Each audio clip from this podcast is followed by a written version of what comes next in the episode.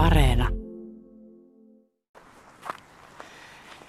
Niin meni taas yhdet vaalit. Tuntuu, että tässä on viime aikoina vaaleja ollut tosi paljon. Ja onhan tässä ollut, siis hyvänen aika, noin puolen vuoden sisällä kahdet.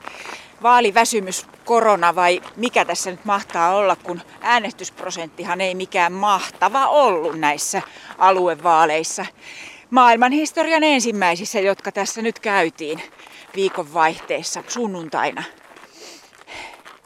Mutta sillä kun ajattelee, että äänestysprosentti oli niin surkea, että esimerkiksi Kantahämeessä se oli 46,6 ja päijät vielä himpun verran heikompi.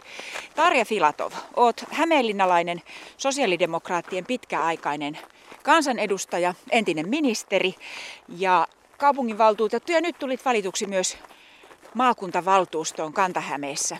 Minkälaisia ajatuksia se sussa herättää, että tämä äänestysprosentti oli näin surkea. Ootko huolissas? No kyllä mä oon huolestunut, koska kyllä mun mielestä se aina niin kuin vaikuttaa siihen legitimiteettiin, eli tavallaan siihen niin kuin voimaan, jolla valtuutetut sitä omaa työtänsä edustuksellisessa järjestelmässä voi tehdä, että miten iso mandaatti heillä on. Ja silloin kun jäädään alle puolen, niin se on tietysti huolestuttavaa. Mutta jotenkin toivoisin, että tässä taustalla on ollut sitä, että nämä vaalit on ollut uudet ja ihmiset ei ole niin tuntenut, mistä on kysymys.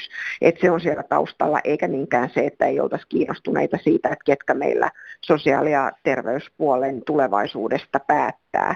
Et ehkä sitten, kun me päästään rytmittämään näitä vaaleja siten, että ne on kuntavaalien yhteydessä, niin voidaan saada parempi tulos. Mutta niin se vaan demokratiassa on, että ne, jotka käyttää ääntänsä, niin niiden äänillä sitten päätöksiä tehdään. Niin, jos ajattelee vaikka täällä nyt on kävelyllä Ahvenistolla toi kerrostalo, joka tuossa vieressä on, että jos 46,6 prosenttia kantahämäläisistä äänesti, niin vähän niin kuin tuommoinen kerrostalo, että puolet tuosta väestä, jos kaikki asukkaat olisi täysi-ikäisiä, niin olisi äänestänyt. Et vähän niin kuin olisi naapuri äänestänyt mun puolesta. Juuri näin, koska niin siinä käy, että ne, jotka äänestää, niin ne päättää, ketkä siellä tulevaisuudessa päättää. Ja tämä trendihän on ollut monissa Euroopan maissa, että äänestysprosentit on ollut aika alhaisia, mutta me ollaan oltu vielä niin kuin ehkä tämmöinen osallisempi yhteiskunta, jossa ihmiset on kokenut sen mielekkääksi ja äänestämisen mielekkääksi, ja musta meidän pitää kyllä varjella sitä. Ja siinä on, on sekä meillä poliitikoilla iso rooli, mutta on iso rooli myös medialla. Ja mä toivon, että löydetään yhteisiä keinoja, joilla sitten ihmiset saadaan aktivoitua. No mitä sille sitten voi tehdä? Minkälaisia ne keinot vois olla?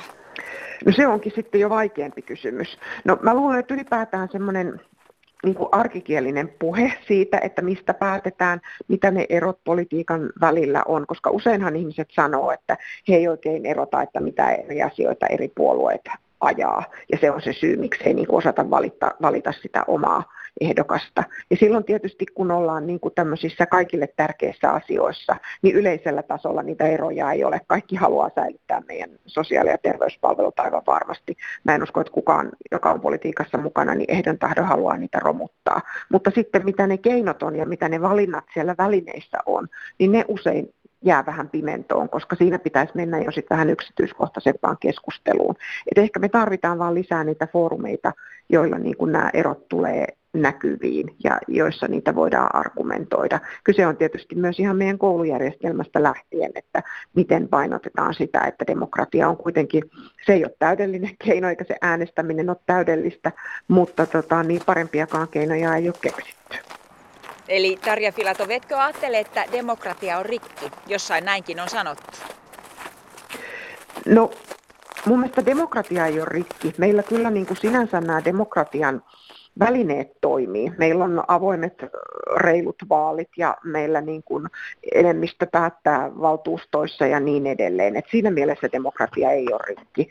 Se on ehkä rikki jossakin Puolassa tai Unkarissa jonkun verran enemmän, mutta tota, niin meillä ehkä se osallisuuden tunne on rikki ja tunne siitä, että voidaanko vaikuttaa äänestämällä ja jos voidaan, niin mihin.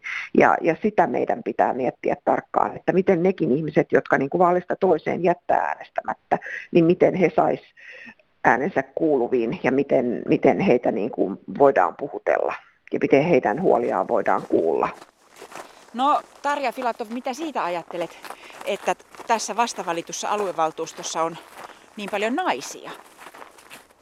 No Mä luulen, että ehkä tässä on se taustalla se, että meillä on esimerkiksi työelämässä aika voimakas jako sukupuolen mukaan siinä, että minkälaisia töitä ihmiset tekee ja sosiaali- ja terveys ja ylipäätään meidän koko hoivasektori niin on naisvaltaisempi. Ja se johtaa siihen, että naiset on ollut ehkä kiinnostuneempia näistä asioista ja näissä vaaleissahan meni paljon läpi sote-ammattilaisia ja se tietysti vaikutti siihen, että sieltä meni paljon läpi naisia. mä luulen, että tässä on tämmöinen iso rakenteellinen tausta, joka on siihen vaikuttanut, mutta kyllä sitten politiikkaakin, jos katsotaan vähän historiaa taaksepäin, niin se on ollut vähän niin, että, että sosiaalipuoli ja terveysasiat on ollut enemmän naisten kontolla ja sitten kun mennään ulkopolitiikkaan, talouspolitiikkaan, niin se on ollut enemmän miesten kontolla. Mutta onneksi politiikassa tämä jako on muuttunut, mutta työelämässä se meillä vielä näkyy ja mä luulen, että se vaikuttaa nyt tällä kertaa tähän vaalitulokseen. Sitten mä en ole ennättänyt katsoa, että onko siinä isoa eroa, että kuinka paljon naiset ja kuinka paljon miehet on